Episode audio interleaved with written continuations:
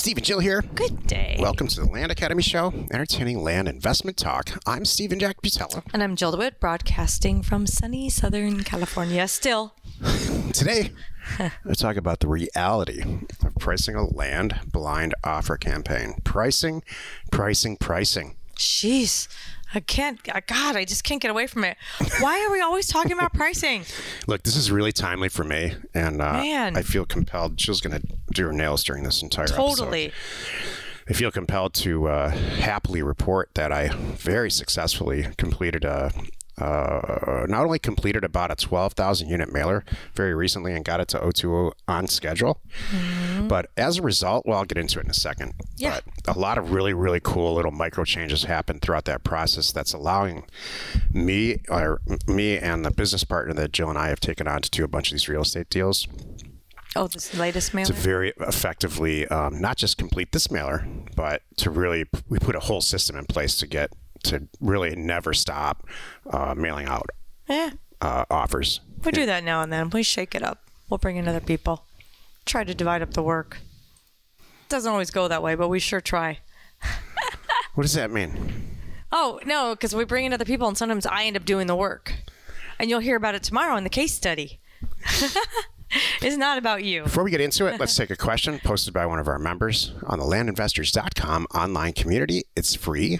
And I just mentioned offers to owners, but I hope you know by now, Jill and I have a full-blown commercial printing company that's completely dedicated to facilitating your offer campaign. So we get it printed and in the mail, and the entire deal start to finish is called offers the number two owners.com. You simply need to go to support at offers the number two owners.com and take a look around and see if it's for you. We send out between 700,000 and 1 million offers a month. So it's really worked out as a product for our members and non-members too, people in the business. Can I just add a little note on that? Because sure. You just recently did a new order for ourselves, and they're constantly getting better. And it was kind of fun for you to show me, like, look at our company. Yeah. This thing's looking really good. Look how on it they are and how professional. I'm like, this is awesome. The person that runs that operation, his name's Aaron Belt. We've been working with him for years now, and he's like we talked about yesterday. He's got that personality type where we just all understand each other. Mm-hmm. He's making constant improvements to the point now where he doesn't tell us anymore. We're just surprised. We're like, wow. There's a few parameters that we have about the number of promotions that we eat. But outside of that, boy, he just is an order machine. Mm-hmm. Michael wrote, "Hi, friends. There are many folks here who unexpectedly had a large number of buyers bid on a recent purchase. Wonder what that was. When this occurs, do you actively focus on the same area and remail the same list, but with much higher offer amounts, knowing that there are buyers actively looking in the area?"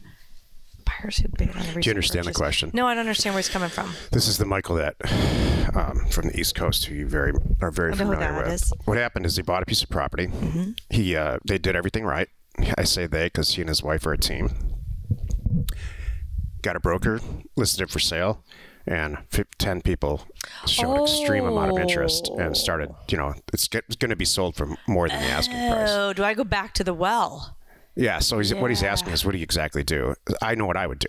Okay, so now I know all these people got excited about it. Fine. So do you go back to the same area and remail the same list, but now with a higher offer, knowing what's going to happen, that there's buyers really looking in this area, and what offer amount below retail are you making? How long do you do this in the same area? Thanks. Now it makes total sense. I would absolutely, I would literally take the exact same offer campaign, the exact same mailer that you created to generate this kind of response. And what's not important is, would I raise the price or lower the price? Because we all send out offers in the 25 to 35% range, or very low below retail. What's important is that you change the number. And so, and I'm going to talk about this in a minute in great detail. But for sake of argument, if you went in at 25% on the entire mail campaign, I would just change it to 27%. Because what happens is, I'll answer the question. That's what I would do. I wouldn't create a new mailer. I wouldn't send out, if you sent an offer out for 5 to 10 acre properties, I wouldn't send it out for 10 to 20. I would immediately capitalize on this area that you found and send out the exact same offer campaign. Change the number, send it to O2O like you always do. They'll reprint out, a 10,000 unit PDF, get it in the envelopes and get it in the mail as fast as you can, because what happens is many, many, many people receive these offers. They talk to their spouses. They put it on the refrigerator. They don't do anything about it. They don't call. They don't email. They just say, well, now you've got their juices flowing about selling it. And so the next one, if it's a different number, they're going to look at it. They're going to say, yeah, it's the same person. Well, wow, the offer's different. Oh my gosh, the prices are going down. Maybe we should do something about this. Oh my gosh, the prices are going up. Maybe we should do something about this. All it is triggering. It's a call to action. It's a very sophisticated, in my opinion, and intelligent call to action. And it works over and over and over again. We've heard multiple people in Career Path that approach it this way, and it works. Yeah. Today's topic, the reality of pricing a land blind offer campaign. This is why you're listening.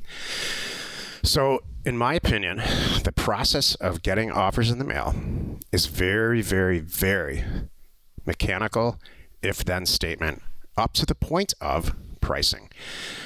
You do your trolling like we talk about in the second and third chapters of Land Academy 3.0. You find a place, a location, let's say it's a county or a set of zip codes that pass the red, green, yellow test, very mechanical. You then download the data. You test the data before you download it and download it. As long as it passes all those tests, again, very mechanical. You've got a data set you put in Excel. And so you're now starting to go down the path of actually creating a mailer. And then you take all that data and you scrub out the recipients. There's a few processes there where you scrub out things like the state of fill in the blank, people that you don't want to waste 50 cents on a stamp sending an offer to the state of California or the state of Tennessee or the state of, North Dakota. You just don't. So that's very mechanical. And then you solve for that geographic area's retail price per acre. So if you have a zip code, you want to capture all the property that's for sale, all the land, parcels of land that are for sale and sold in that zip code. And there's a process of scraping and going through it again. Very, very mechanical. And you solve for it. So now you're patting yourself on the back and you're staring at this offer. It's done, except for pricing. That's what this episode is about, because it's changed for me a little bit. Every single time I do a mailer, I try to do it better. I don't. What's a trigger that makes you do a change? That's the trigger that what? No, is there some light bulb moment that you have that triggers doing a change every time? Versus just the response, obviously. Sure. So that's a great question. Mm-hmm. And that's exactly the path that I was going down here. The trigger is, for me, is testing for reason. So what I do when I price a mailer, and this is the meat of the show, I'll take an entire zip code. I'll drop in some arbitrary number like 25%. So, because I've already solved for retail price per acre. So I know where properties are being sold for, what they're being listed for. So now it's now no longer a dartboard. I'm not guessing at all. I know that the retail price per acre in this area is $32,000. So now I arbitrarily just throw in a number. It's usually 25%, and I look at, and it calculates based on the acreage. If they're all 1 acre properties, then it's that exact number. Whatever I said, $35,000, $32,000, or whatever I said just a second ago. And then I look up many of those examples as if the offer was sent back to us. Jill received it back in the mail, opened it, and the first thing she does is go on to ParcelFactor, Neighbor Scoop, to see if it's a good deal or not. She looks it up, and so that's what I do. I do it at the end of the process while I'm pricing the mailer to see if we would actually jump up and down and say, oh my gosh, we're going to buy this right now, because that's the reaction that we want at where we are in our career. We don't wonder if we're going to do the deal more than probably 30 seconds. Oh no, it's really easy. And if you're interested in getting all kinds of information about that and how we do it, Thursday, every single Thursday at 2:00 Pacific. We have a webinar where we go through Jill and I personally go through everyone's deals that they submit. It's called Would You Do This Deal? And so we literally did go through the same process for us. And so what I found this time, and what's different about this time than a lot of the mailers that I've done in the say last 2 years is that we had significant staffing changes for Concierge Data. Concierge Data is a product that Jill and I developed, so you can outsource your mailer. You can have us or somebody that works for us outsource your mailer. Well, that person made a career change and that did all of our data, and so I did it all myself this time. And so I'm going through pricing and checking, testing for reason, and I'm finding that there's trends. Here's one trend. In a given zip code, there's pockets of different pricing. And so I repriced it that way. I found out that, well, the northwestern part of the zip code, they need offers from me at about $2,200 an acre. And in the southeastern part of the zip code, it's a lot less. It's a lot further out from town. And so it's closer to, $900 to $1,000 an acre, which is very easy to capture by sorting for the assessor's parcel number or whatever makes sense to you. Assessor's parcel number really worked for me. In fact, I'm doing a demonstration today on this on our Thursday call because it's so important. Does it take a lot longer? Heck yes. It took me a couple days to do this 12,000 unit mailer. Do I care? No, it was a blast. Mm-hmm. I actually loved doing it, and it came out. I always think about when stuff comes out really well at the end, projects, I think about the work satisfaction that a good finished carpenter must have. How many units were there? About 12,000. How long did it take you? Probably 2 6-hour days. How long should it take everybody else? 2 days. Okay. If you watch the program and keep up with, if you know the program, watch it, review it, and if you keep up with the little tiny changes that go on. That's what we all want to know. Yeah. We all want to know. Okay, even if I did it wrong, let's just say it took me twice as long. I do 4 6-hour days. At least I got a handle on it. For that, that's a pretty high number of, that's a pretty large mailer. Yeah. And so, in the past what I've done, and it's worked out incredibly well, and it still works out, is I'm like, 25% is not going to work. It's doesn't work for every single property in the zip code. I'm just going to offer 15%. And Joe's going to deal with it at the end. Mm-hmm. Yeah, if I screw up, if I'm really staring at something and I'm not sure if I should dial it up or dial it down, what would you recommend? Dial it down. Thank you. Me too. What would you recommend? I know, and that's the point here. Meaning offer less. Yeah, offer less money. If you're not sure, do I offer more money or less money on this one?